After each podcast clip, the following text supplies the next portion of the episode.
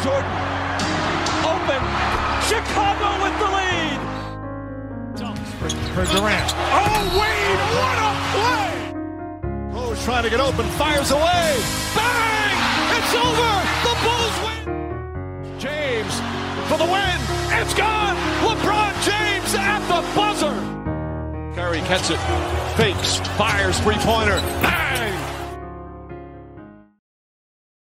Καλησπέρα σε όλους και καλώς ήρθατε στο NBA podcast του Hack and Roll. Καλώς ήρθατε στο Around the League.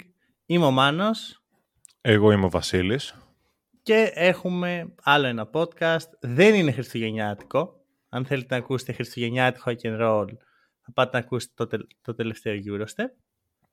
Αλλά είμαστε εδώ να μιλήσουμε για επικαιρότητα ως συνήθως, για σ- δαγκώματα σκύλου, για πρόστιμα και για τη χειρότερη ομάδα όλων των εποχών.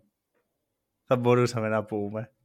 Τι, βασικά, πώς να το θέσω, τι κοινό έχει το δάγκωμα σκύλου και το πρόστιμο; Για μένα. Για σε... Δεν νομίζω ότι σε έχει δαγκώσει σκύλος. Θα προτιμούσα όμως μετά αυτό που έγινε χθες. Οκ, γιατί για πες τι κοινό έχει. Όχι τι κοινό, δηλαδή θα προτιμούσα να με δαγκώσει σκύλος από αυτό που έγινε χθες. Ο... Να το- Για εξήγηση στον κόσμο, σε παρακαλώ. Για όσους δεν το ξέρουν, εγώ ζω στο εξωτερικό, ζω στην Ολλανδία. Και εδώ τα πράγματα ως προς κάποιους κανόνες είναι λίγο πιο αυστηρά από αυτό που έχουμε συνηθίσει. Οπότε χθες έφαγα μια έτσι χριστουγε... πρωτοχρονιάτικη μάλλον καμπανίτσα. Καμπανάρα θα έλεγε κανείς. άμα ακούσει και το ποσό. ε, επειδή κρατούσα το κινητό για να δω το GPS την ώρα της οδήγησης. Θα πω ότι γενικά είναι ένα δίκαιο πρόστιμο, γιατί όντως είναι μεγάλο distraction όταν κρατάς το κινητό ε, την ώρα της οδήγησης, αλλά κυριολεκτικά το έπιασα, ας πούμε, για μερικά δευτερόλεπτα. Ξέρεις, ε, είναι α, το, το λάθος το timing εκείνη τη στιγμή. Είναι το timing και είναι ξέρεις, και λίγο η συνήθεια, ρε παιδί μου. Ναι. Γιατί εντάξει, αυτό που λέγαμε και πριν, στην Ελλάδα δεν νομίζω ότι έχει παιχτεί τέτοιο πρόστιμο ρεαλιστικά. Είναι καλή η καμπάνα. Δεν θα αναφερθούμε τώρα στο πόσο. είναι Δεν καλή σου η λέω καμπάνα. μόνο για το ποσό. Σου λέω Ναι. γενικά ότι δεν νομίζω ότι κάποιος κράταγε το κινητό του την ώρα που οδηγούσε και τον σταμάτησαν και έλα εδώ πάρει ένα πρόστιμο. Ε, δεν τον σταμάτησαν σε φάση ενώ μιλάει στο κινητό. Όχι τώρα να το έχει έτσι Ναι, διακριτικά, αυτό. όπως το έχω εγώ στο μπούτι μου λίγο πάνω και αυτά. Αυτό. Αλλά εντάξει, συμβαίνουν αυτά. Και γι' αυτό το λόγο, για αυτή τη βδομάδα, δεν κερνάτε, κα- δηλαδή κερνάτε καφέ, αλλά ό,τι κεράσετε θα πάει στο πρόστιμο του Βασίλη. Οπότε να βοηθήστε τον καλύψουμε τα Βασίλη. έξοδα, παιδιά. Να καλύψουμε τα Αυτό. έξοδα. Τα έξοδα, γιατί είναι, είναι καλό. Δεν, δεν θα μπούμε σε λεπτομέρειες, αλλά είναι σημαντικό ποσό. Μπο, μπορείς να πεις ότι βρίσκεις πιο φτηνά εισιτήριο για το Βερολίνο; Μμμ, το, ναι, ναι, ναι, σίγουρα βρίσκεις. Μπορείς, μπορείς να το θέσεις και έτσι. Λοιπόν, και ας προχωρήσουμε. Κεράστε καφέ. Χριστου χρονιάρες μέρες, αν είναι δυνατόν. Ε, και πάμε να μιλήσουμε για επικαιρότητα.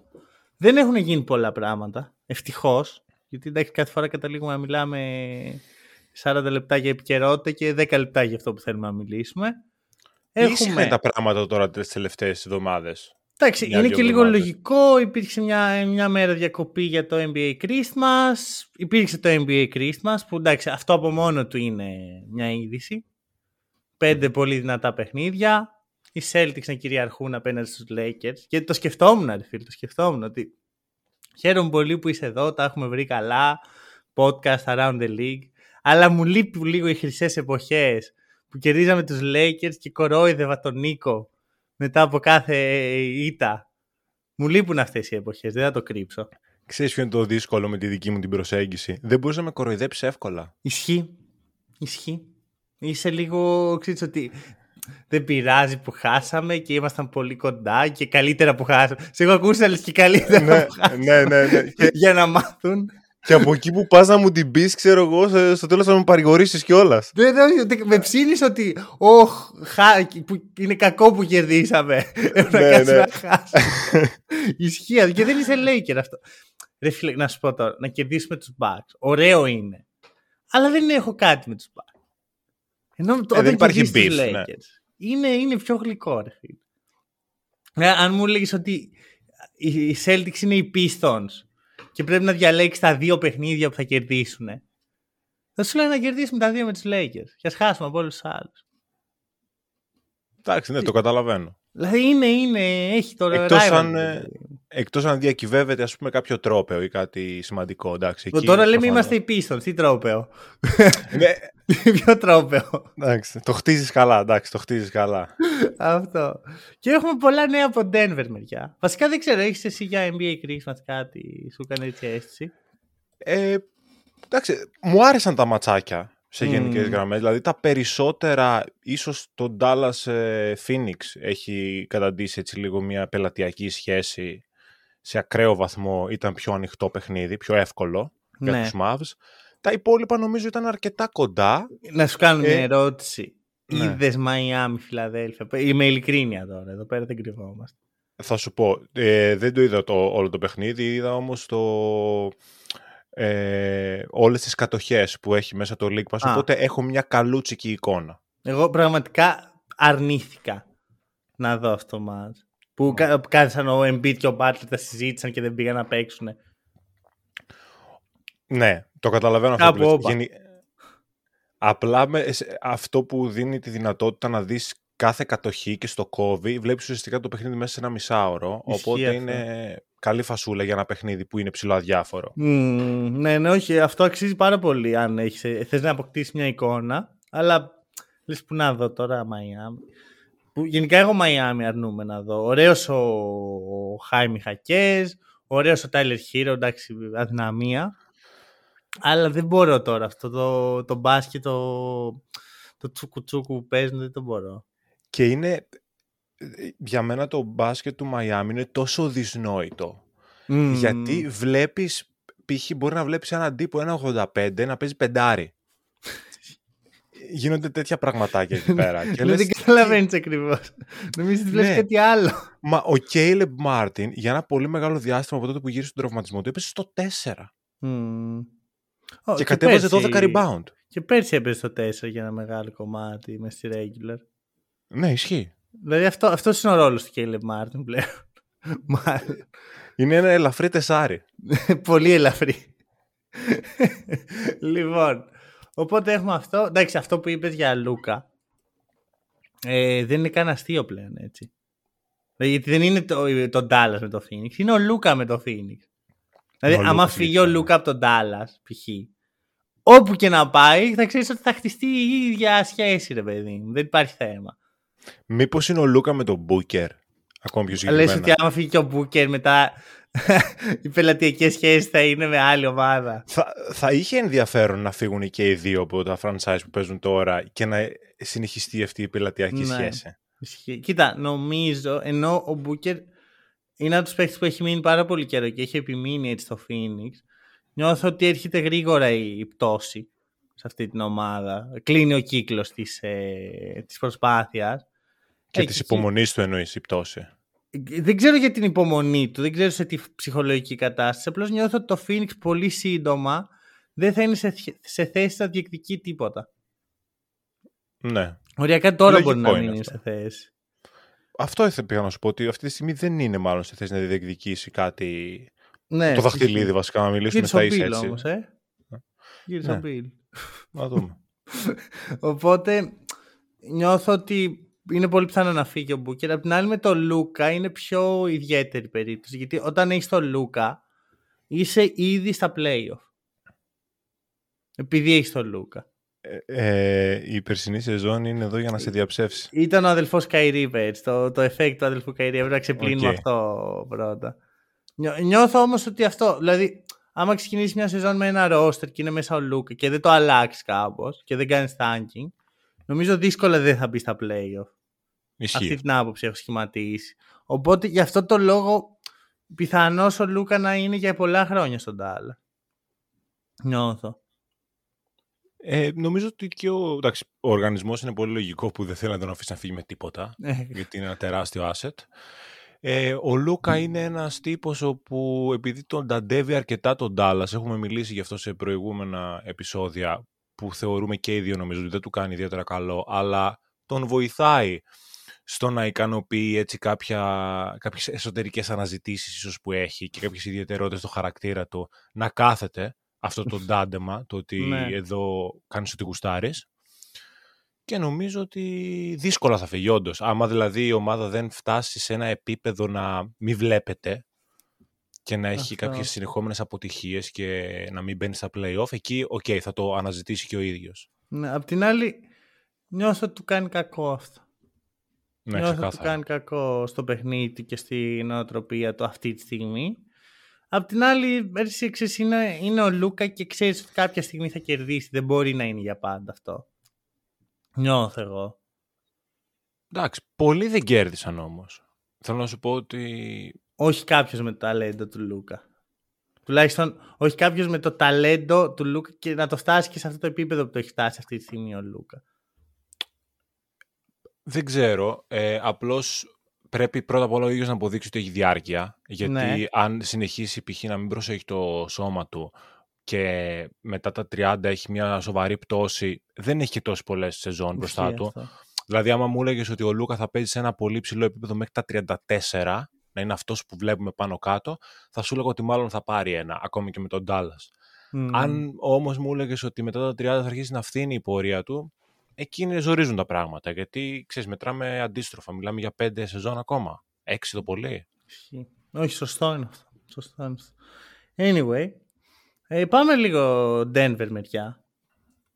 Πάμε λίγο στο, στον Άρον Γκόρντον. Πες στον κόσμο τι έγινε. τον πήρα στο φάνταση και τον δάγκωσε σκύλος. Τι να γίνει.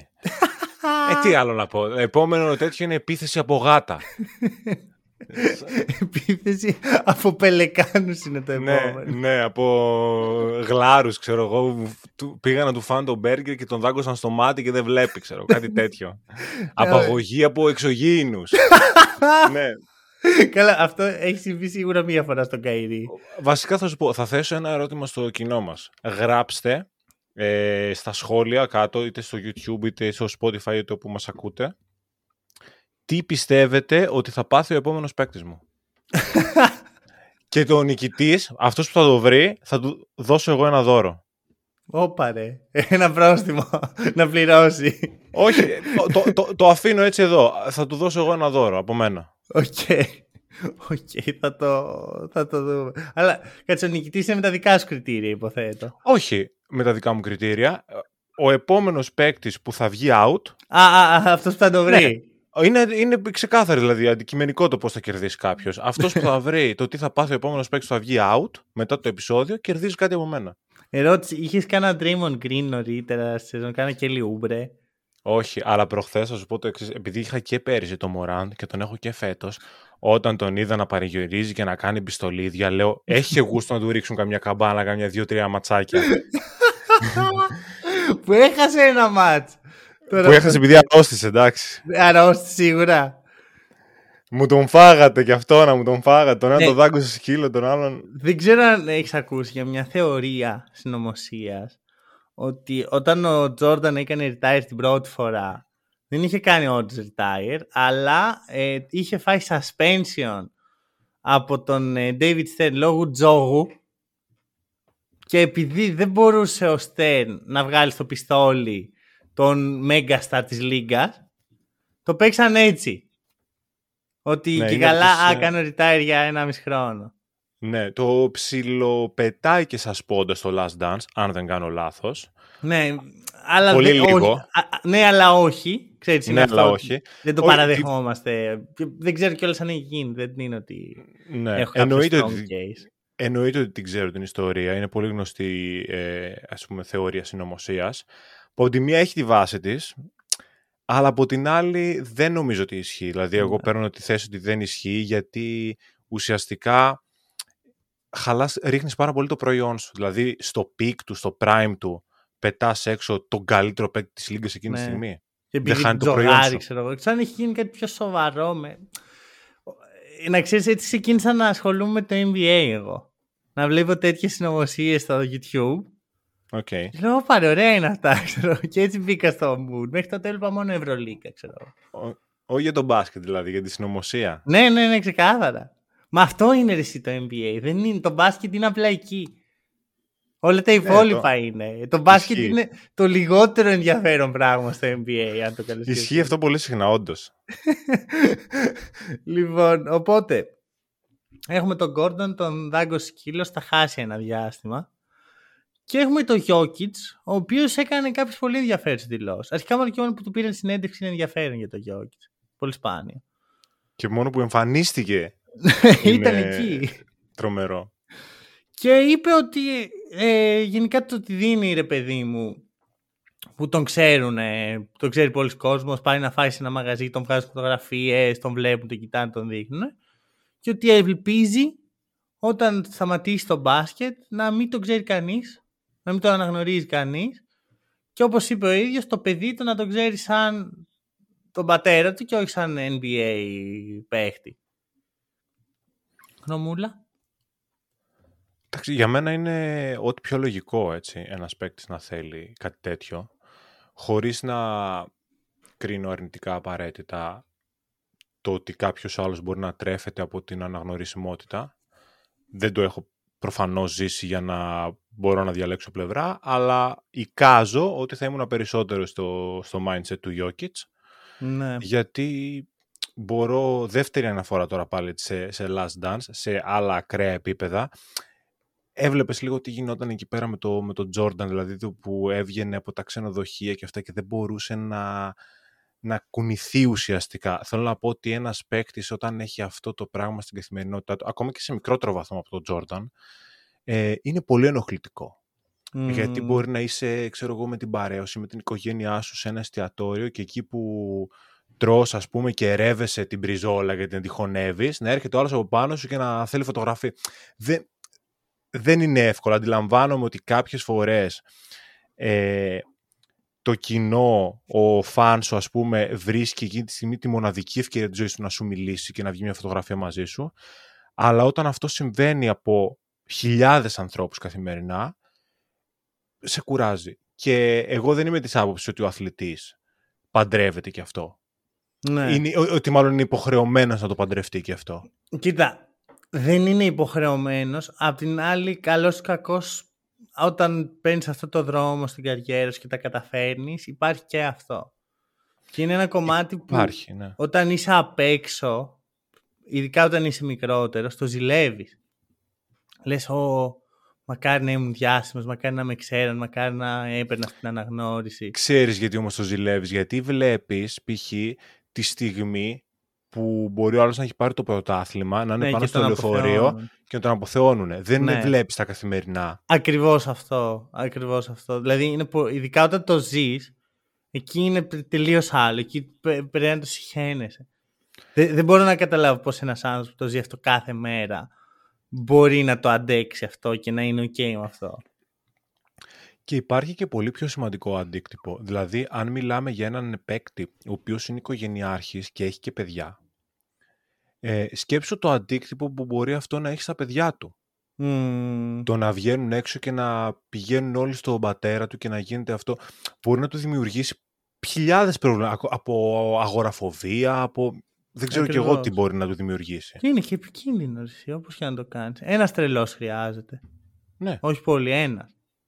Δηλαδή και το έχουμε δει αυτό, ότι, ότι έχουν γίνει σκηνικά. Και όχι μόνο με μπασκετμπολίστα, αυτό είναι γενικότερα. Οπουδήποτε υπάρχει διασημότητα, υπάρχει αυτό. Okay. Αντίστοιχη, αντίστοιχη δήλωση είχε κάνει και ο Γιάννης. Mm, με τον Tim Duncan λες. Ναι. Βέβαια, εντάξει, το προφίλ του Γιάννη δεν είναι τόσο, στα social τουλάχιστον, τόσο humble όσο αυτό του Jokic. Ισχύει. Είναι ένας παίκτης που είναι πιο του marketing, να πουλήσει και το brand του κτλ. Και, και ναι. είναι λογικό, αλλά νομίζω ότι αυτό που είχε πει τότε το πιστεύει όντως. Δηλαδή θα ήθελε όντως να μην τον πρίζουν όταν ναι. τελειώσει την καριέρα του. Κοίτα, αυτά αρέσει φαίνονται εκ των υστέρων νομίζω. Δηλαδή, είναι αυτό που είπε ο Γιάννης το Πετέλη για τον Tim Duncan, ότι κανένας δεν ξέρει πού είναι αυτή τη στιγμή ο Tim Duncan. Πού, πού μπορεί να ναι. είναι. Είναι αυτό ότι έχεις την επιλογή να εξαφανιστείς λίγο. Το θέμα είναι αν θα δεχτείς ό,τι έρχεται με αυτό. Γιατί π.χ. άλλο revenue έχει ο Σακίλ που ειναι στο spotlight, μιλάει, κάνει εκπομπές, κάνει αστεία και Και άλλο revenue έχει ο Tim Duncan που έχω να τον ακούσω από τότε που ήταν βοηθός προπονητής ο Μπόμποβιτς για ένα χρόνο. Ισχύει. Αυτό. OK. Okay. Με αυτά και με αυτά ένα 20λεπτο το, το φάγαμε με την επικαιρότητα.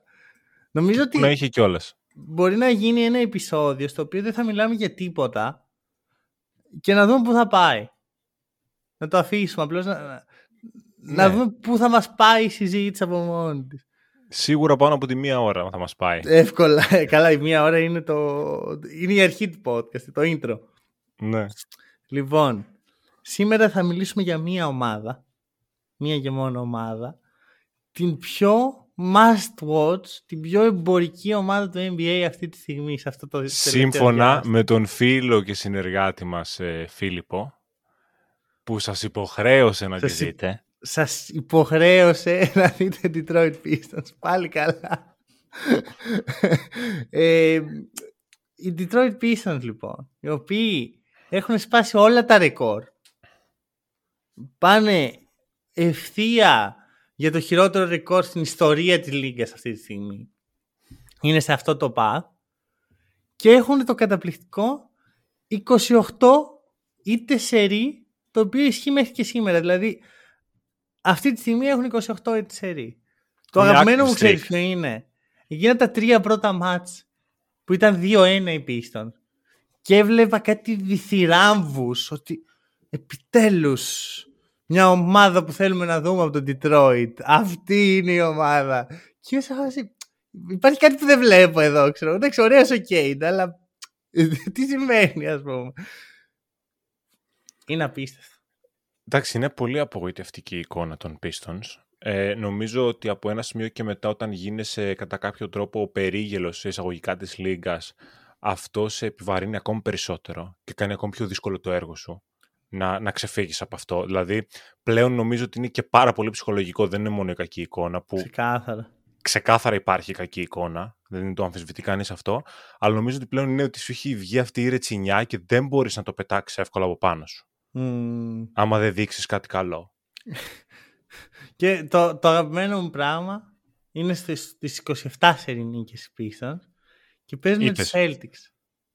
Είτε όχι νίκες, Τι; Είτε όχι νίκες, Α, ναι, oh, καλά, τα- καλά είμαι. λοιπόν, 27 στο, σερί. στο σύμπαν του φίλου που ίσως ήταν νίκες. Ναι, ναι, ήταν στις στις 27 σερί που μας υποχρέωσε. να είσαι Ναι. καλά, ρε φίλε. Άρα και- ε, εννοούσε και εμάς, δηλαδή και εμείς πρέπει να βλέπουμε Pistons. Να σου πω κάτι. Ε, Εγώ θα τολμήσω να του δώσω τα credit σου Φίλιππου, γιατί υποχρέωσε τον κόσμο να δει Detroit Pistons και άμα ο κόσμος τον άκουσε, θα δει κάτι ιστορικό. Ισχύει Οπό- αυτό. Ισχύει. Καλά, αρχικά Δεν είπε εγώ, ότι- Ναι. να ξέρεις τώρα, σε αυτή τη φάση, δεν χάνω παιχνίδι. Είναι Είδες. ό,τι πιο ενδιαφέρον. Ρε, το, το spotlight είναι πάνω τους. Δεν υπάρχει καμία ομάδα που να ασχολούμαστε περισσότερο από, από όσο οι Pistons αυτή τη στιγμή. Ισχύει αυτό. Ναι, όλοι μιλάνε για τους Pistons, όλοι βλέπουν. Παίζαν με τους Celtics όταν ήταν στο, 20, στο 0-27 και είναι στο ημίχρονο και κερδίζουν με τεράστια διαφορά και λες εδώ είμαστε. Το έχουμε.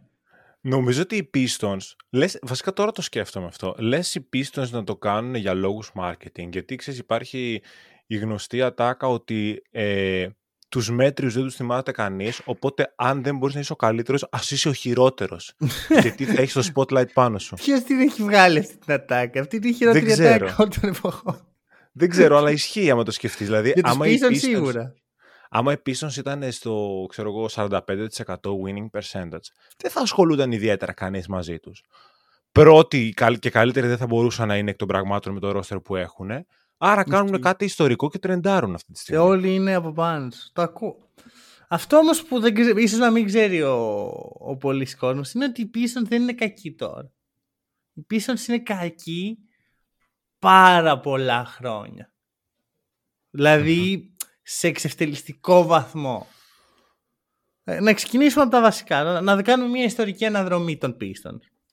Η Μμμ. τελευταία φορά που κέρδισαν κάποια σειρά playoff είναι το 2008.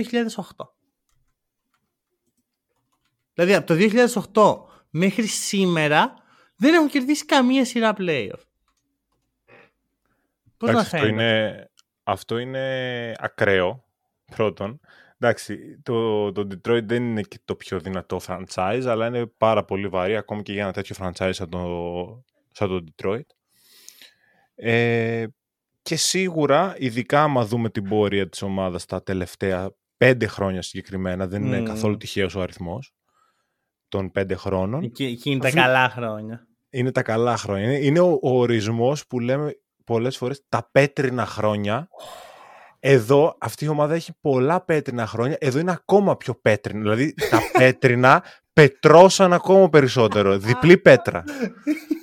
Έχουμε εδώ τα τελευταία πέντε χρόνια. Ε, νομίζω ότι δεν θυμάμαι τους Pistons γενικά την τελευταία δεκαετία να μου ξεσκινούν την περιέργεια, να τους παρακολουθήσω. Αλλά έστω εκεί τη σεζόν 18-19 με το, με το roster που είχαν, που είχαν τον, ε, τον Griffin, είχαν τον Reggie Jackson, είχαν τον Bruce Brown. Εννοείται ότι δεν μιλάμε για καλή ομάδα, αλλά ναι. τελειώσαν με αυτό το ας πούμε αξιοσέβαστο 41-41.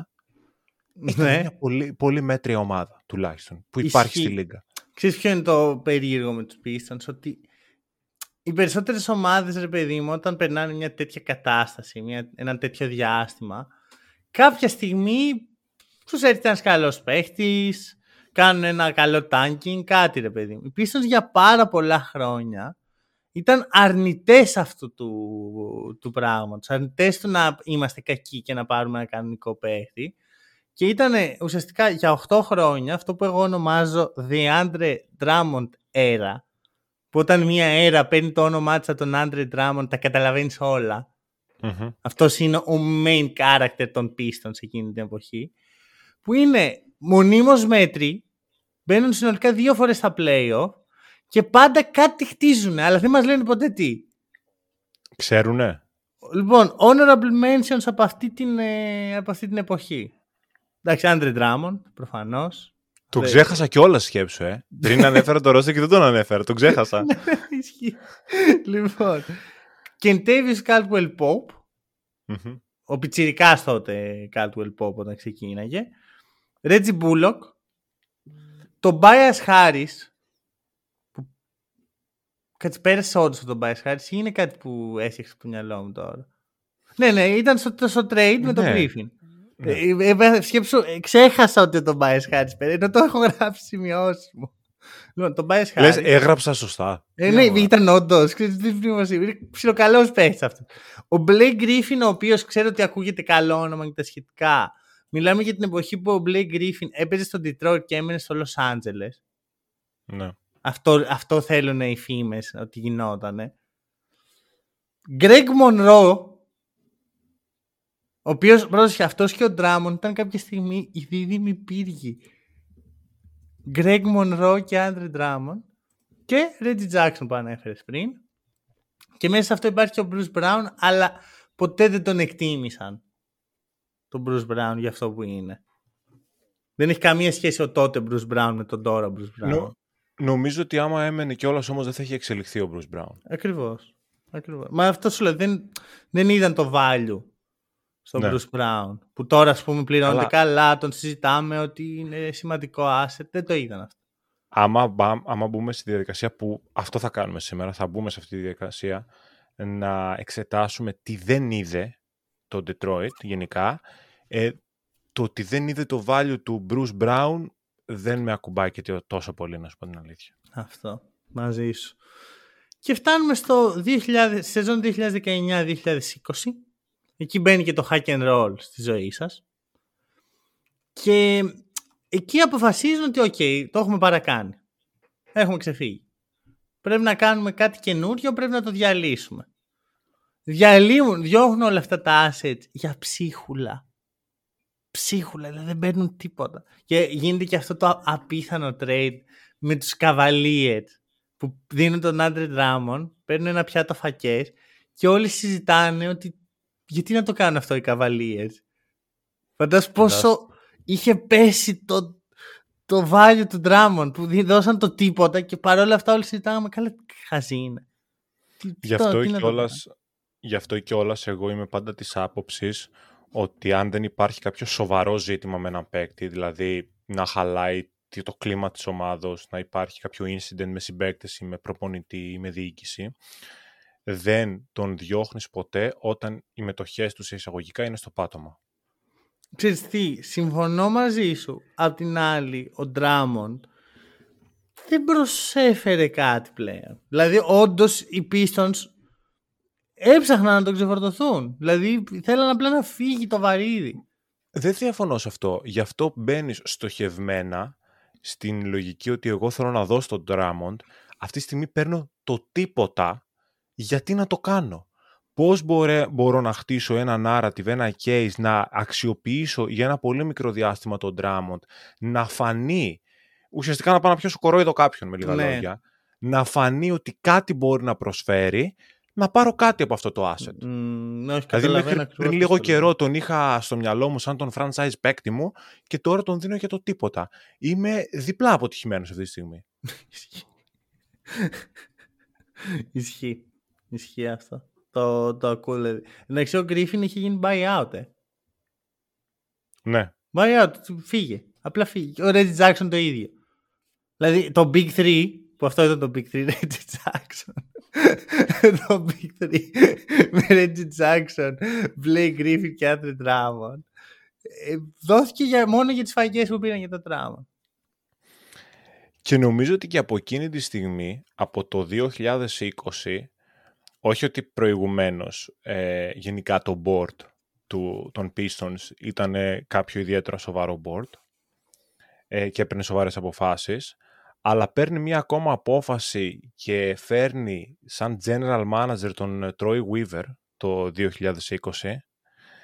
και από εκεί ξεκινάει η ακόμα μεγαλύτερη κατρακύλα. Ε, τα, πέτρινα χρό... τα, τα πέτρινα πέτρινα χρόνια. Ναι. λοιπόν, και έχουμε και λέμε 2020, 2021, 2022, 2023 έχουμε losing seasons αλλεπάλληλες tanking χρονιές. Πρόσχεμε, να σου πω λίγο πώς το narrative κάμια φορά μας ε, μπερδεύει. Τη σεζόν 19-20 που οι Pistons είναι ήδη κακοί η Οκλαχώμα μπαίνει στα playoff. Μπαίνει στα playoff με Chris Paul, SGA, Dennis Ruder, Steven Adams, Danilo Gallinari. Έχει αυτή την ομάδα και μπαίνουν στα playoff. Ωραία. Μετά αρχίζουν να κάνουν tanking και για δύο χρόνια ουσιαστικά είναι πάρα πολύ κακή. Το 21 και το 22. Γιατί το 23 μπήκαν στα play πέρσι. Και υπάρχει ένα narrative γύρω από την Οκλαχώμα ότι είναι η χειρότερη ομάδα και είναι κατεστραμμένη και ε, δεν γίνεται να κάνουν τόσο απροκάλυπτο tanking και όλα αυτά. Sorry, αλλά τους Pistons τους πήρε τέσσερις κακές σεζόν για να φτάσουν το κακό επίπεδο της Οκλαχώμα. Είδες όμως, αυτό είναι επιτυχία των Pistons. Τι εννοείς; Γιατί μας ξεγελάσαν όλους και δεν τους κατηγορούσε κανένας. Ισχύει αυτό, κανείς δεν ανέφερε τους Pistons. Σου λέει αυτοί είναι τόσο άθλοι που παίζουν αυτό το μπάσκετ. Δηλαδή δεν τους κατηγορούμε. είναι απλά κακοί. λοιπόν. Όπου αναφέρεις, μου δίνεις ωραία πάσα γιατί ήθελα να σου βάλω το δίλημα, όχι το δίλημα, να σου κάνω την εξή ερώτηση. Είναι ε, αν σε μια μπαταρία, αν σε μια μπαταρία η, η Oklahoma City Thunder είναι το συν, είναι η Detroit Pistons το πλήν στον τρόπο με τον οποίο διαχειριστήκανε το tanking τους; Κάτι σε μια μπαταρία. Ε, τα αντίθετα θέλω να πω, απλά το έκανα λίγο πιο έτσι... Ε, άνσε. Κοίτα, ναι και όχι, με την εξής έννοια. Η Oklahoma έκανε πολύ καλό capitalize ό,τι είχε. Δηλαδή, έδωσε το Westbrook για assets, έδωσε το Steven Adams για assets, έδωσε τον, ε, τον Paul George για assets. Δηλαδή, ο SGA ήταν στο trade του Paul George, όπως και πολλά από τα ναι. picks που έχει τώρα η Oklahoma. Ε, κατάφερε αυτά τα πράγματα που είχε που συνέθετε ένα απλώς καλό roster που δεν θα γινόταν ποτέ contender να τα κεφαλαιοποιήσει. Δηλαδή με τον Westbrook παίρνει τον Chris Paul, τον δίνει και αυτόν για assets. Δηλαδή κατάφερε να κάνει αυτό. Απ' την άλλη είχε κάτι με το οποίο μπορούσε να δουλέψει. Οι άλλοι είχαν τον Drummond και τον ε, Rich Jackson, εσύ. Ναι, απλώς, αυτό, ε, συμφωνώ σε αυτό που λες, γι' αυτό κάνω και αυτή την ε, συλλογιστική, έχω αυτή την συλλογιστική πορεία, γιατί ουσιαστικά οι Pistons δεν κάνουν αυτό. Ε, στο μέγεθος που μπορούσαν να το κάνουν. Ναι, Προφανώς... λες ότι θα μπορούσαν κάτι να πάρουν. Εννοείται, μα δεν πήραν τίποτα. Mm. Ουσιαστικά βλέπεις να ξεκινάει μετά το ρόστερ του 18-19, της 19-20, ε, καμένη γη, πάμε από το 0, αλλά είναι σαν να πατήσαμε ένα reset και πετάξαμε τους παίκτες στον κάδο. Δεν ρευστοποιήσαμε αυτούς τους παίκτες κάπως. Ισχύει. Αλλά είναι και δύσκολο. Ξέρεις τι, αν οι Pistons το είχαν διαλύσει κάνα χρόνο πιο πριν, εκεί το 19 δηλαδή, το, μετά τα playoff, κάτι θα μπορούσαμε να συζητήσουμε. Απλώς για μένα είναι ε, πάρα πολύ εντυπωσιακό με την αρνητική έννοια του ότι δεν καταφέρουν αυτό να το κάνουν για κανένα παίκτη. Ισχύει. Δηλαδή, δεν σου λέω να το κάνεις και για τον Drummond, να το κάνεις και για τον Griffin που τον άφησες να σου φύγει έτσι, και για τον Red Jackson που τον άφησες να σου φύγει έτσι. Ναι. Δηλαδή, για έναν, αν το έκανες, να έχω να πω κάτι σε αυτό το podcast σήμερα. Ότι τι, τα κάνανε σκατά με όλους, αλλά σε εκείνη την περίπτωση κινηθήκαν έξυπνα. Δεν έχω να το πω. Δηλαδή, αυτό είναι επιτυχία ναι. μεγάλη. ισχύει, ισχύει, ισχύει. Και είναι ρε παιδί μου, ξέρεις, ένα καλό franchise κάνει λίγο από όλα καλά. Δηλαδή δεν υπάρχει ένα καλό franchise το οποίο μόνο τραφτάρει καλά ή μόνο ναι. πουλάει καλά ή μόνο χτίζει free agents καλά. Πρέπει να, κάνεις, να έχεις λίγο versatility σαν franchise γιατί όλα αυτά μαζί συνθέτουν μια πρωταθλήτρια ομάδα.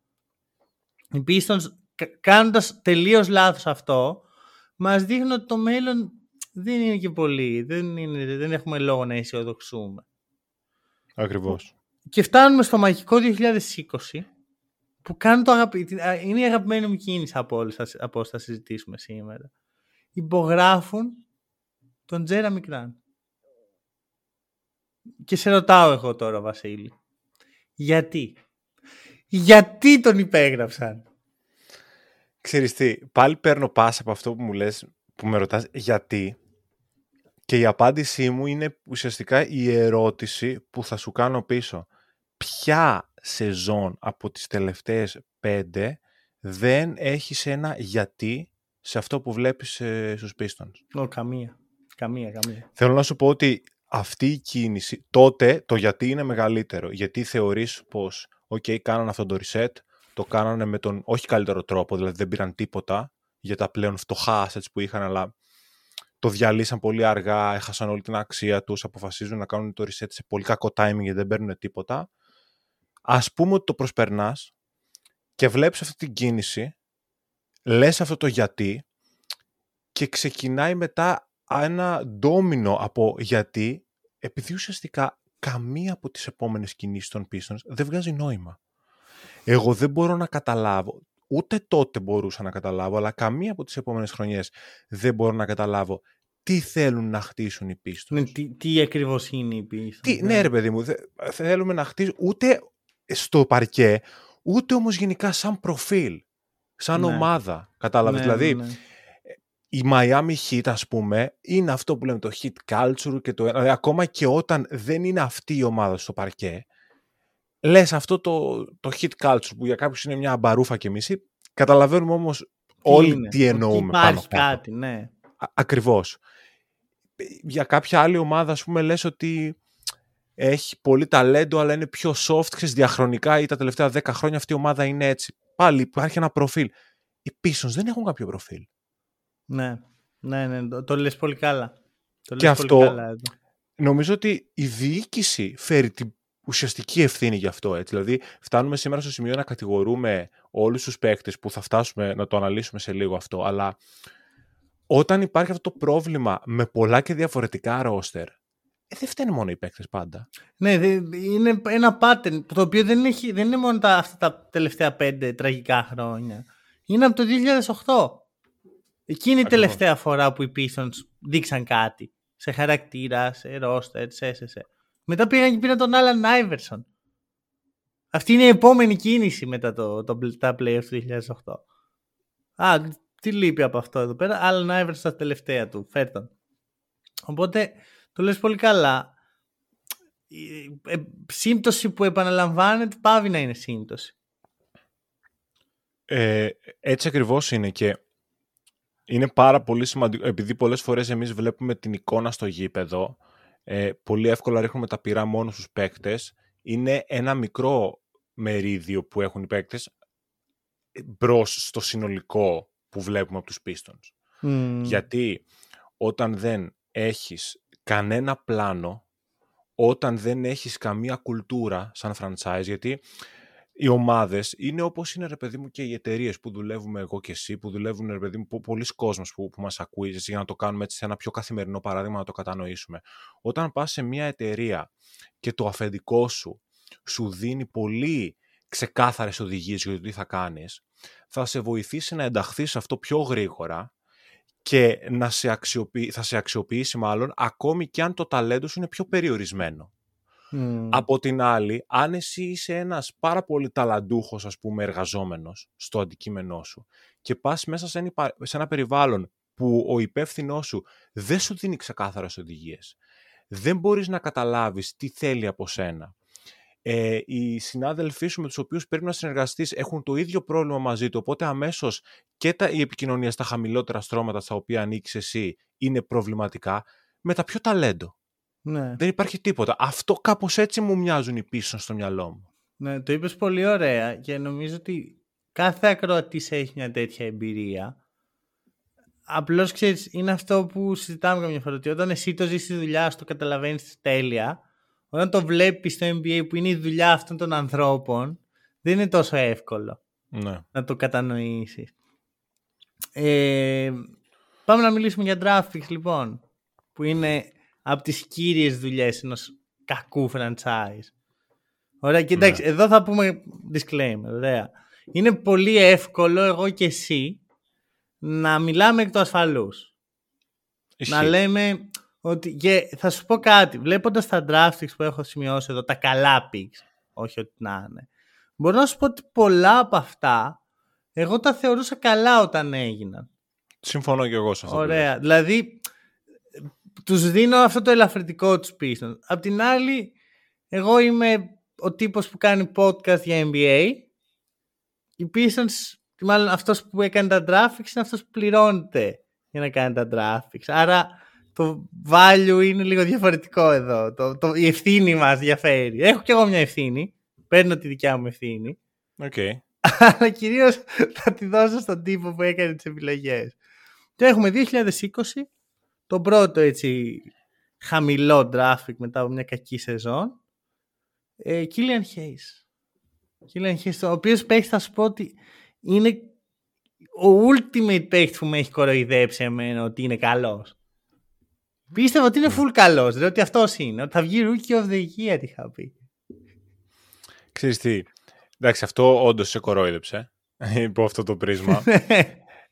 Ναι αν έρθουμε ας πούμε fast forward στο σήμερα, ακούει πάρα πολλά ο Killian Hayes πλέον. Ε, και νομίζω ότι αυτό πάει λίγο αναλογικά με αυτό που λες εσύ. Νομίζω ότι κορόιδεψε πολύ κόσμο. Πολλοί κόσμος πίστευε ότι είναι τόσο καλός. Αλλά δεν νομίζω ότι ποτέ ο ίδιος το πούλησε αυτό. Νομίζω Καλά, τι να πουλήσει ρε φίλε. Όχι, θέλω να πω ότι το γεγονός ότι οι Pistons στον draft τόσο ψηλά και το ότι ίσως υπήρχε αυτή η ελπίδα στο franchise ότι περιμένουμε τον επόμενο franchise παίκτη μας και ναι. όλη αυτή η ανάγκη έχτισε αυτό το narrative γύρω από το όνομα του Hayes και τώρα αυτό έχει γκρεμιστεί πολύ απότομα με την ε, πολύ άσχημη εικόνα που έχει ναι. δείξει ο παίκτης τις τελευταίες σεζόν. Αυτό που λένε ρε παιδί μου για τον Brown ότι δεν δουλεύει την αριστερή του τρίπλα, ο Killian Hayes είναι αυτό ρε φίλε. Έχει ένα χέρι μες στο παρκέ. Ναι, okay. Είναι απίστευτο. Συμφωνώ. Ε, απλώς νομίζω ότι γενικά ουδέποτε μάλλον ο Killian Hayes δεν είναι ε, prospect τόσο ψηλό ναι. ας πούμε. Και, εντάξει, το 20 είναι και ένα περίεργο draft, γιατί δεν υπήρχαν ποτέ ε, draft combined. Ξέρεις, δεν πήγαν οι παίχτες ναι, να ναι. κάνουν προπονήσεις με τις ομάδες, οπότε εκεί είμαι, συγχωρώ πάρα πολλά, Συγχωρώ μέχρι και ότι πήραν τον Hayes πάνω από τον Χαλιμπέρτον. Αυτό μπορεί να το συγχωρέσει. Το οποίο το ακούσει σήμερα κανείς. Ε... ε... εντάξει, αλλά εκεί ήταν αλλιώς.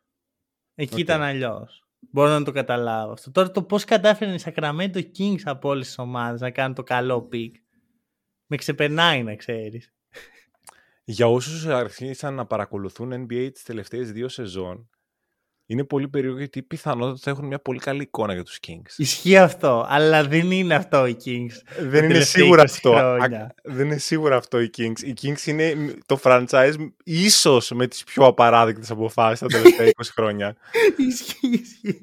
Ναι, αυτό που δεν ξέρω ο κόσμος είναι αυτό ότι η μεγαλύτερη, ο λόγος που είμαι τόσο συνδεδεμένος με αυτήν την ομάδα είναι γιατί έχω περάσει τρεις σεζόν να τους κοροϊδεύω ακατάπαυστα. λοιπόν, οπότε μετά έχουμε ε, το draft του 21 που εξελίσσεται σε ένα από τα κορυφαία draft classes σιγά σιγά και έχουμε Kate Cunningham με το πρώτο pick. Δηλαδή τους έρχεται το πρώτο pick και ούτε εδώ μπορώ να τους κατηγορήσω να σου πω την αλήθεια. Παρότι αυτή τη στιγμή στα μάτια μου ο Κέιντ δεν είναι για κανένα λόγο ο παίχτης που θα έπαιρνα με το πρώτο pick. Παρότι μπορείς να κάνεις case γι' αυτό. Ε, ναι. τότε ο Κέιντ ήταν ένα τεράστιο prospect. Συμφωνώ σε αυτό που λες. Και ε, δεν είναι και κακός αυτή τη στιγμή, έτσι. Αυτό είναι μια μεγάλη συζήτηση. Αυτό είναι μια μεγάλη συζήτηση. Σαν ταλέντο, σε καμία περίπτωση δεν είναι κακός. Δηλαδή, εγώ προσωπικά το ταλέντο το πιστεύω πάρα πολύ. Ωραία. Ε, παρόλα αυτά, πλέον είναι η τρίτη του χρονιά στο NBA και νομίζω ότι καίγεται στην ομάδα που είναι αυτή τη στιγμή. Φταίει όμως η ομάδα για αυτό, εσύ. Φταίει η ομάδα για, για αυτό, συμφωνώ, αλλά νομίζω ότι θα έχει πολύ μεγάλο αντίκτυπο στο ποιος θα γίνει ο Κέιτ Κάνιχαμ στο τέλος. Μπορεί αυτό. Μπορεί να τον κάψει πάρα πολύ. Ε, δεν είναι μικρό πράγμα να περνάει ξέρεις, μέσα σου αυτή, αυτό το, το, το, mindset και αυτή η κουλτούρα και το πώς παίζεις. Είναι, δηλαδή, ο, ο Κάνικαμ αυτή τη στιγμή είναι εκ των πραγμάτων μέτριος για μένα, ειδικά φέτος. Σε σύγκριση με τους υπόλοιπους Pistons, είναι καλός. Ναι. Okay, αλλά δεν θα τον συγκρίνω. μονόθαλμος. Ναι ρε παιδί μου, είναι ένας παίκτης ο οποίος ούτε το playmaking του είναι σε ιδιαίτερα καλό επίπεδο φέτος. Ναι, ρε φίλε, αλλά σε ποιο να δώσει το playmaking; Ούτε το σκοράρισμά του είναι σε ιδιαίτερα καλό επίπεδο. Που θα μου πεις πάλι δεν βοηθάνε οι συμπαίκτες του. Για... Είναι όλο λάθος. Αλλά να, να, να σου πω κάτι. Του. Να σου πω κάτι. Να σας πω τους τέσσερις παίχτες που έχω σημειώσει ότι είναι. Θα, θα, θα τους έπαιρνα πάνω από τον ε, Cade στο draft αυτό. Ξέρω ήδη τον έναν σίγουρα. Only Franz. Σενγκούν. Ναι. Μόμπλεϊ. Και Γκίντι. Όχι. Ρε. Αυτή τη στιγμή δεν είναι αυτό το. OK, okay, okay. πίστευα θα τον πεις σε Σκότι Barnes. Σκότι Barnes, OK. Και μπορώ να κάνω και ένα case για τον Jalen Suggs, αλλά επειδή οι Pistons ψάχνουν franchise παίχτη και όχι ένα glue guy, Kate Cunningham. Ποιος από αυτούς τους τέσσερις που σου είπα, σε αυτό το περιβάλλον πιστεύεις ότι θα, ήταν, θα έλαμπε, ρε παιδί μου, και θα ανεπτυσσόταν; Κανένας δεν θα έλαπε. Ε, αυτό ρε εσύ. Δηλαδή ο Σενγκούν, το συζητάμε όλη τη χρονιά, έπρεπε να έρθει ένας κανονικός προπονητής, να βάλει μια τάξη στην ομάδα, να θέσει τα πράγματα σε ένα σωστό πλαίσιο, ότι ένα, δύο, τρία. Δηλαδή, εγώ είμαι πολύ ανεκτικός με το Gate έτσι όπως έχουν έρθει τα πράγματα. Εμένα με ενοχλεί όμως στο ότι είναι πολλά τα κομμάτια στα οποία ο, ο Kate Cunningham κάνει underperforming για, τα, για το ταλέντο. Δηλαδή, ακόμα, εγώ θεωρώ ότι ο Kate Cunningham ακόμα και στο αμυντικό κομμάτι ε, είναι καλό prospect. Ναι. Είναι πολύ Αλλά μακρύς, πολύ μέγεθος. Πολύ... Δεν το βλέπω. Δεν το βλέπω. και δεν έχει να κάνει μόνο με την ομαδική άμυνα, έχει να κάνει και με την προσωπική άμυνα. Δηλαδή, ξέρεις, πάλι θα κοροϊδέψω τον Embiid, θα μιλήσω για το eye test, αλλά εδώ κάποιες φορές μετράει, γιατί σε μια τόσο κακή ομάδα δεν μπορείς να διαβάσεις τα, τα, τα stats, πρέπει να δεις λίγο πώς θα παίξεις. Ναι. Δηλαδή, θέλω να δω τον, προσπαθώ να δω τον Cunningham ότι, οk, είσαι μια απαράδεκτη άμυνα, οπότε προφανώς δεν μπορείς να, να αναδειχθείς εκεί πέρα μέσα. Εσύ τι κάνεις όμως; Ναι, ναι. Και δεν κάνει αυτά που θέλω να δω. Από το site Όχι, που έχεις. είμαι μαζί σου αυτό. Είμαι μαζί σου αυτό. Και εγώ πιστεύω ότι δεν έχει το effort που θα έπρεπε για όλα αυτά. Το οποίο πάλι βέβαια το καταλαβαίνω για να τον δικαιολογήσω, γιατί είναι μια ομάδα που μπορεί να σε ξενερώσει στο, στο έπακρο αυτή τη στιγμή. Όχι μπορεί, θα το κάνει. Θα το κάνει. Ναι. Λοιπόν, και την επόμενη χρονιά έχουμε Jaden Ivey. Και εδώ ξεκινάει να γίνεται λίγο περίεργο το πράγμα. Και τι εννοώ περίεργο; Ο Άιβι δεν είναι κακός παίκτης. Ωραία, είναι sophomore. Δεν τον έχουμε δει ακόμα. Έχει κακή ρούκη χρονιά σίγουρα. Αλλά δεν μπορώ να σου πω με σιγουριά ότι ξέρω τι είναι ο Άιβι. Ναι. Μπορώ να σου πω ότι ξέρω σε μεγάλο βαθμό τι είναι Κίλιαν Χέις. Δεν μου βγάζει νόημα να παίζει ο Χέις βασικός και όχι ο Άιβι. Νομίζω ότι αυτό είναι το βασικό πρόβλημα που. Όχι το, το βασικό πρόβλημα. Μεγάλη κουβέντα. Πολλά βασικά προβλήματα μαζεύονται. Όλα βασικά έχουν γίνει ξαφνικά. είναι ένα από τα προβλήματα το γεγονός ότι ο Jaden Ivy δεν έχει πρώτα απ' όλα ένα ξεκάθαρο ρόλο στην ομάδα και κατά δεύτερον δεν έχει το ρόλο που θεωρώ εγώ ότι του αναλογεί μέσα σε αυτήν την ομάδα. Δηλαδή μου βγάζει πολύ περισσότερο νόημα ο Killian Hayes να έρχεται αυτός από τον πάγκο. Ή και να μην παίζει. Είμαι οκ με αυτό. Να μου πεις, βλέποντας μετά το, το roster, λες ποιος θα παίξει. Θέλω να σου πω ότι επειδή έχει ακουστεί η άποψη του να παίζουν και οι τρεις μαζί, ε, αυτό εμένα δεν μου στέκει, γιατί μετά ουσιαστικά δεν έχουν γκάρ από πίσω. Έχουν μόνο τον ε, rookie, τον Sasser. Ε, Και δεν είναι ότι δίνει καμιά τρομερή ας πούμε διαφορά αυτή τη τριάδα μέσα μαζί. Ότι θα βάλω αυτούς τους τρεις και θα μου φέρνει τις νίκες όσο είναι μαζί στο παρκέ. Όχι, Αλλά- μα, δεν μιλάμε για τις νίκες αυτή τη στιγμή. Μιλάμε για να δούμε κάτι σε πρώτη Ωραία. φάση. Οι, οι νίκες Μαζί είναι σου. πολύ αργότερα. Ή- Συμφωνούμε ότι ο κύριος στόχος των Pistons πρέπει να είναι να εξελίξει παίχτες. Προφανώς. Τέλεια. Πώς γίνεται να βλέπεις τον Άιβι και να βλέπεις τον Gillian Hayes και να αποφασίζεις να εξελίξεις τον Gillian Hayes; Δεν το καταλαβαίνω αυτό. Ούτε και εγώ το καταλαβαίνω. Βασικά, ξέρεις τι, ε, δεν μου αρέσει τόσο αυτή η προσέγγιση υπό την έννοια ότι είναι δύο asset και τους δύο θες να εξελίξεις. Απλά είναι λάθος ο τρόπος. Δηλαδή όταν βλέπεις ότι ο, ο Jaden Ivey ο- θεωρώ εγώ έτσι, δηλαδή ένας ε, προπονητής πιθανότατα, άμα ρωτήσουμε όλους τους προπονητές του NBA, μάλλον έχουν τον Ivy πιο πάνω από τον Hayes. Θεωρώ, δηλαδή εγώ τον έχω τουλάχιστον. Νομίζω ότι είναι αρκετά ξεκάθαρο. Εκτός αν ο Monty Williams βλέπει κάτι διαφορετικό. Εκεί είναι άλλη ιστορία. Αλλά αν υποθέσουμε ότι δεν το βλέπει έτσι και βλέπει όντως τον Ivy πιο πάνω από τον Hayes, πρέπει να εξελίξεις τον κάθε παίκτη με βάση το, το προφίλ που βλέπεις εσύ σε αυτόν. Δηλαδή, τον Ivy σαν έναν starter, ε, πολύ καλό supporting cast δίπλα στο Kate Cunningham αυτή τη στιγμή με βάση το υλικό που έχεις και τον Killian Hayes να έρχεται από τον πάγκο και από εκεί και πέρα να του χτίσει ένα ρόλο σε αυτό το κομμάτι. Μμμ, ναι. Δεν, δεν Για να- καταλαβαίνω τι γίνεται. Ε, Απλά δεν καταλαβαίνω. Και να μπούμε τώρα στη διαδικασία να μιλήσουμε και για την front line. Α, με, με άλλη κίνηση, γιατί νομίζω είμαστε στο σωστό χρονικό σημείο, που για μένα είναι από τις πιο απαράδεκτες κινήσεις, είναι το να πάρουν τον Wiseman και να διώξουν ουσιαστικά τον ε, Sadiq Bey. Ρε φίλε, αυτό τι είναι; Αυτό είναι κάποιο είδους ανέκδοτο. αυτό Δηλαδή- τι ήτανε; Είναι ένα... Πρέπει να το πιάσουμε κομμάτι-κομμάτι. Δηλαδή, γιατί το Wiseman; Και το τίποτα να δώσεις. Γιατί το Wiseman, ας πούμε. ναι, Γιατί το Wiseman; Τι, τι, ω, ρε παιδί μου, εγώ το καταλαβαίνω. Ρε παιδί μου. Το potential δεν έχει χώρο στους Warriors. Να του δώσουμε ευκαιρία. Όχι, πρόσεχε, δεν λέω ότι ο Wiseman είναι σκουπίδι. Που προς τα εκεί οδεύει, αλλά... προς τα εκεί οδεύει, αλλά εγώ παίρνω το κίζο ότι ο Wiseman δεν είναι σκουπίδι. ναι. Γιατί το Wiseman, δηλαδή ποιο είναι το πλάνο σου; Α, ναι, Πού- ναι. Αυτό εννοώ. Πού στο, δηλαδή ο Wiseman τι σου δίνει σε αυτό το ρόστερ; Ενώ Ποιο είναι το έχει τον πλάνο; Jalen Duren έτσι. Ακριβώς. Δεν είναι ότι δεν υπήρχε κάποιος εκεί. Δεν μπορώ να την καταλάβω αυτή την κίνηση.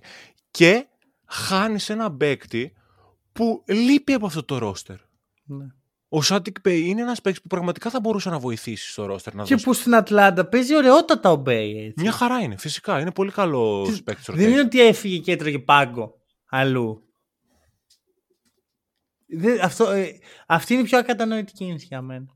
Από όλες τις κινήσεις. Γιατί όλα τα άλλα, ρε παιδί μου, βλέπεις ότι είμαστε. Έχω κατανόηση. Έχω κατανόηση. Καταλαβαίνω γιατί η Ivy, καταλαβαίνω γιατί η Cade. Μέχρι και το Hayes μπορώ να το καταλάβω. Σου λέω εγώ, τότε έλεγα παιχταρά Κίλιαν Hayes. Μμμ. Δεν μπορώ να σου πω τώρα ότι δεν το καταλαβαίνω. Αλλά αυτό με το Sadiq Bey δεν προκύπτει από πουθενά. Έχεις ένα παίχτη τον οποίο έχεις αρχίσει να τον εξελίσσεις, του, του βρίσκεις το ρόλο του σιγά σιγά και τα σχετικά. Και ωραία, φύγε. Και να έρθει ο Wiseman και μετά έρθει και ο Bagley. Γιατί τι άλλο μας λείπει εδώ πέρα; Ο Marvin Bagley, ο τρίτος. Το, το απόλυτο bust του Σακραμέντο. Αυτό, αυτό που. Η ενσάρκωση του τι σημαίνει Σακραμέντο Kings τα τελευταία 20 χρόνια. Δεν μπορώ να καταλάβω αυτές τις κινήσεις. Δηλαδή, βλέπω το ρόστερ, βλέπω το ρόστερ αυτή τη στιγμή και είναι τόσο ασύνδετη η παίκτη. Είναι σαν, σαν να το έχεις κόψει στη μέση, ρε φίλε, και να έχεις βάλει ψηλούς κοντούς.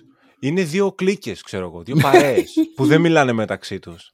Κάπως έτσι. Δηλαδή, έχεις μετά από την άλλη τον Isaiah Stewart, ο οποίος είναι άλλος από εκεί. Δηλαδή, πιο soft πεθαίνεις.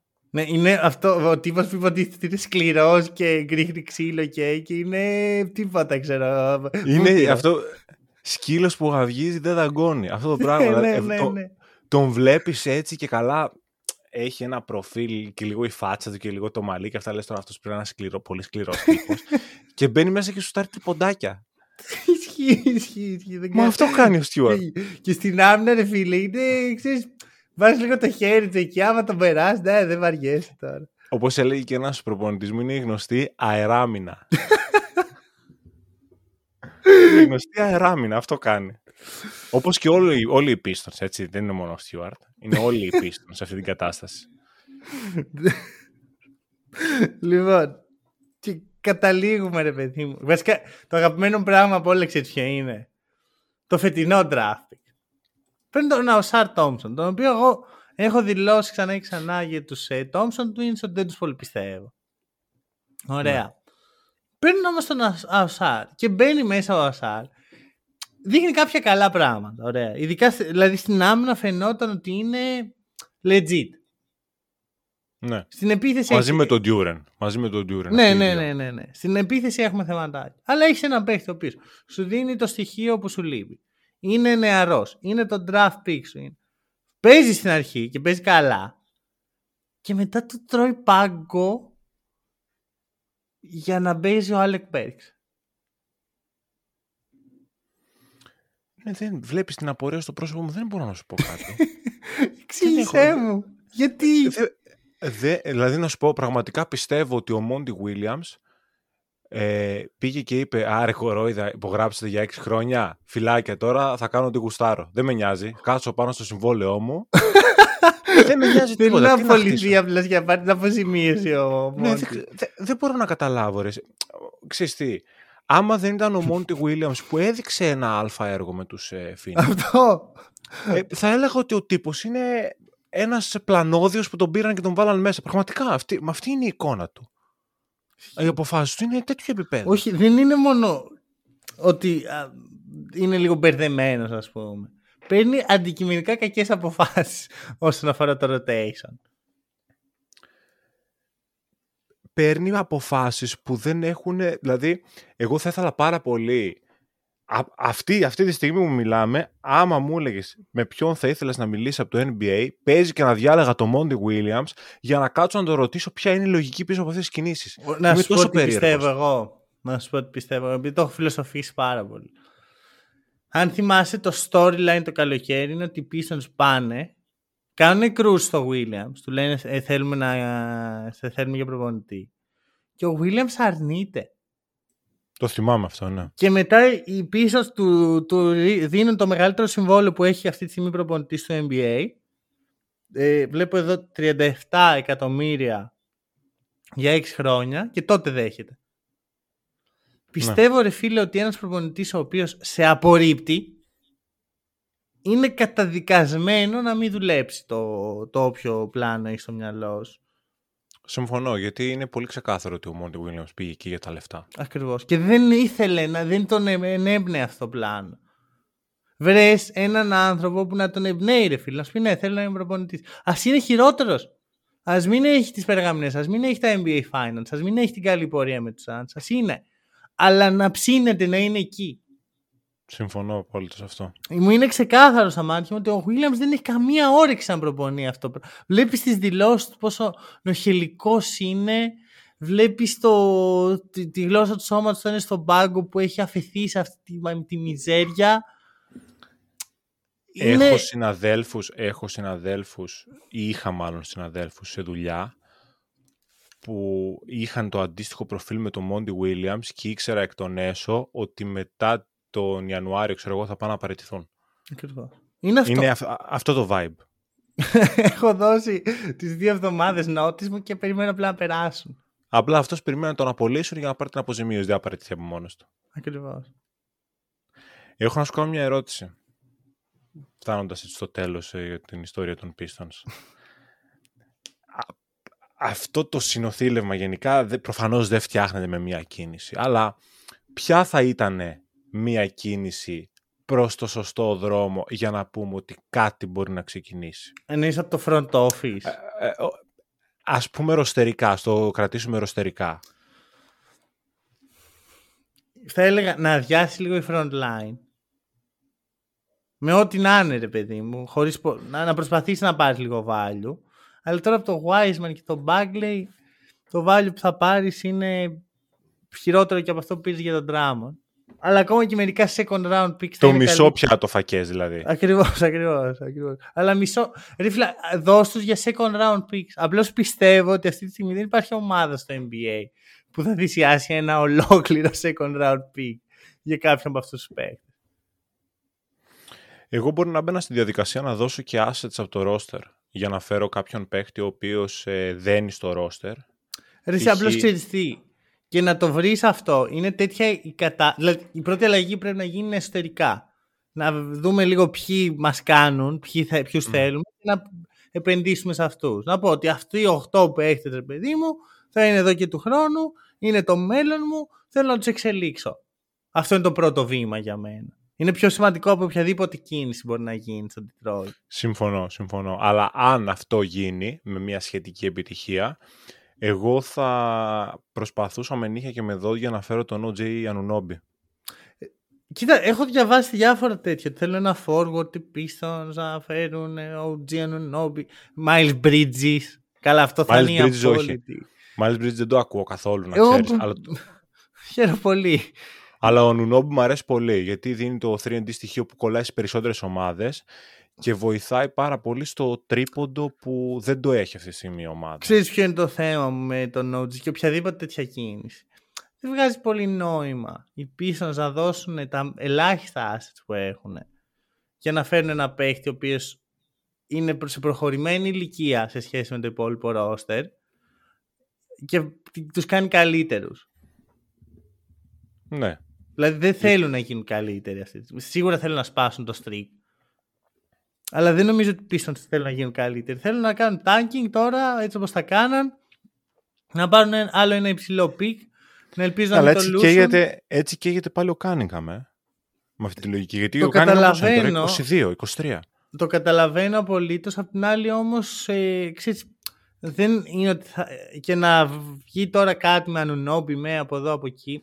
Δεν είναι ότι θα πάει ψηλά το Detroit. Καλύτερα να φέρεις άλλο ένα asset το καλοκαίρι και να πας από του χρόνου να, να αλλά έχοντας στρώσει λίγο την κατάσταση εκ των έσω να βρεις λίγο ρόλους, να βρεις λίγο κάποια πράγματα που δουλεύεις. Έτσι χτίζονται αυτές οι ομάδες. Το Cleveland όταν είχε Garland και Sexton ήταν χάλια, αλλά εκεί σε αυτή την ε, απαράδεκτη κατάσταση άρχισαν να καταλαβαίνουν ότι ο Garland είναι καλύτερος on ball και ο Sexton καλύτερος off ball.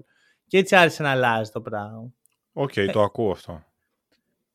Οπότε νιώθω πως το πρώτο πράγμα που πρέπει να γίνει είναι εκ των έσω μια, ένα ξεκαθάρισμα, να φύγουν κάποια βαρύδια και αν μπορείς να φέρεις και ένα παίχτη που ταιριάζει με το timeline σου και είναι και της προκοπής, γιατί όχι.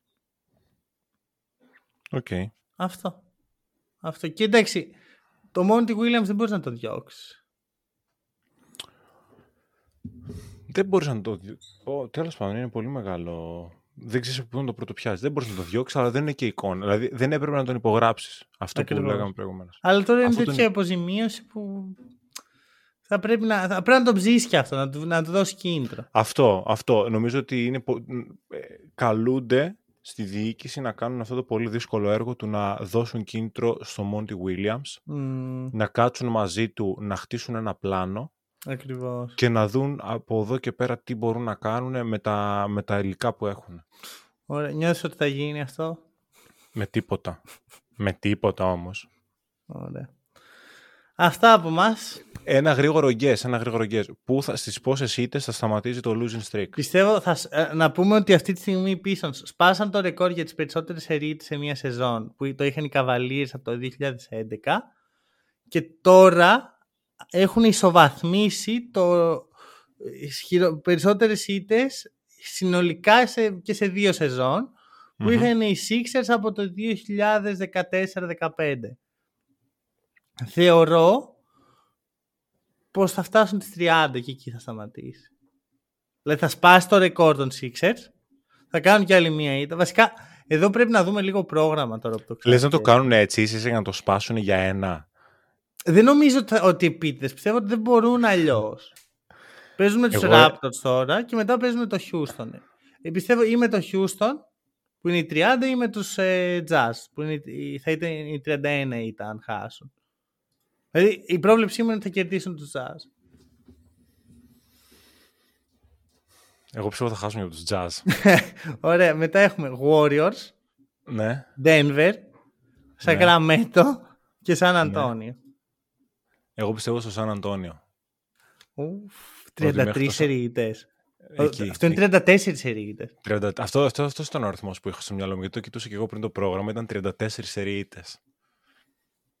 Καλά, ξαφνιάζεσαι δεν είναι μακριά. Ισχύει αυτό. δηλαδή φτάσανε στις 28. ναι. Εδώ θα κολλήσουνε. Φτάσαν στην πηγή, δεν θα πιούν νερό. ε, ναι. Φα, φαντάσου λίγο να χάσουν και από τους Spurs και να συνεχιστεί το σερί. και να πάει βάφυρα, ρε, απλά του χρόνου. Και, και ξέρεις και του χρόνου. Για να μην είναι το χειρότερο στρίξ σε μία σεζόν, να πιάσουν και του χρόνου. Σωστά. Σωστά, για να πούνε ότι εμείς κάναμε όλα αυτά που κάνατε και ένα παραπάνω. Καλά, μετά θα τους διώξω, θα τους στείλω στη G League, ρε. Λοιπόν, αυτά. Στηρίχτε το podcast. Έχουμε ένα πρόστιμο να πληρώσουμε. Ε, ε, δεν έχουμε δηλαδή, εντάξει, δεν, δεν τα βάλω από την τσέπη μου, αλλά θα τα βάλετε εσείς από την τσέπη σας για το πρόστιμο του Βασίλη. Ευχαριστούμε πάρα πολύ όσοι μας ακούσατε. Τα λέμε σύντομα.